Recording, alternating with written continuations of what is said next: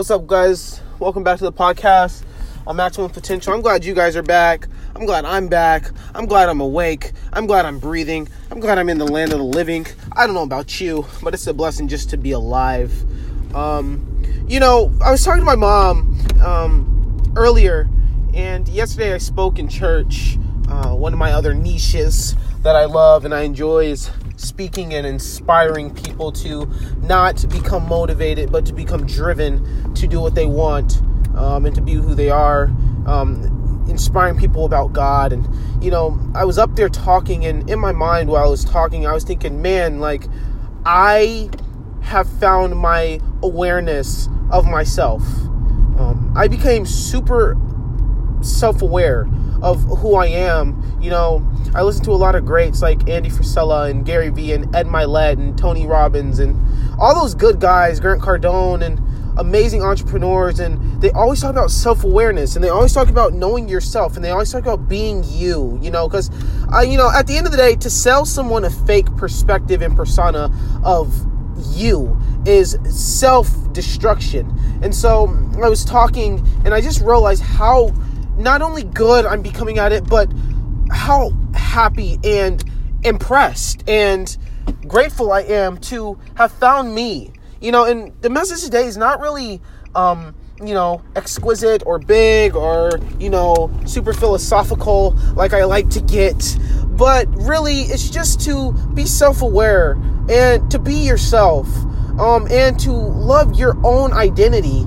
You know, most times, I think a lot of times what happens to us as far as um, growth and development is we lose touch in who we are.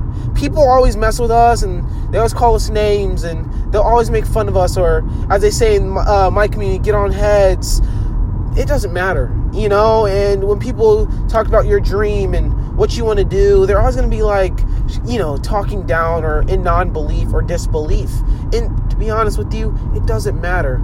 I think and I believe that the issue that we face with ourselves is that we don't want to be ourselves and we like find all these avenues and all these things to portray a different person and a different perspective and persona and we lose ourselves in the battle and so i'm not giving i'm not really saying anything majestic or translucent or transparent or um, translucent. What I'm really saying is this, and I'm be- keeping it very plain, is that we just have to be ourselves. We have to love ourselves enough to unlock that inner potential. You know, not just sitting on our couch and watching Netflix and chilling and um, you know, eating burgers, but going out and doing something that we love. It doesn't have to be making a million, it doesn't have to be making a trillion. It needs to be something that you're truly grateful for, that you're truly thankful for, that you're truly inspired to go and chase until you die. That will always make a wealth in your life. You know, oftentimes people say that's a broke mindset, but to be honest, I sat in my room for a while and I was thinking, man, like me, I want to be super wealthy. I know I am because I have that mindset. Um, I'm trying to put in the work uh, and build that you know career path for myself. However, everybody doesn't want to do that. Some people just want to give um, their time to people. Some people just want to go to school and um, become a teacher. You know what? It took me a while to realize this, but there's nothing wrong with that.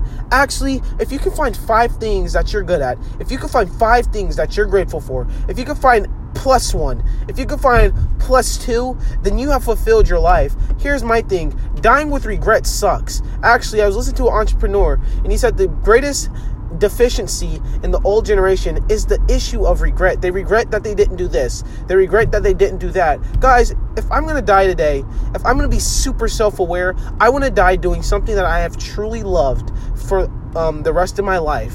So guys, become self-aware. Love yourself. Love the grind. Love the passion. Love the hate. Love the love.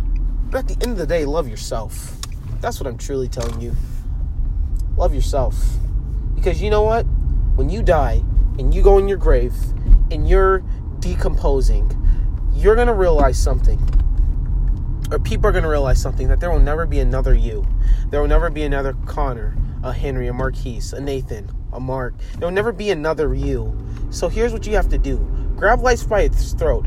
The next 30 seconds, Go. Start writing on your walls, on your mirror. Buy a whiteboard and say, What am I grateful for? What else do I need to do to become successful? What else do I need to do to just make my mom and dad proud? Just write it, because that's what I do. I said this in one of the last podcasts. Complainers suck. Nobody likes a complainer. You guys go out and have a good day. I'm about to hit this gym and get that working. I'll catch you next time on Maximum Potential. Much love to you.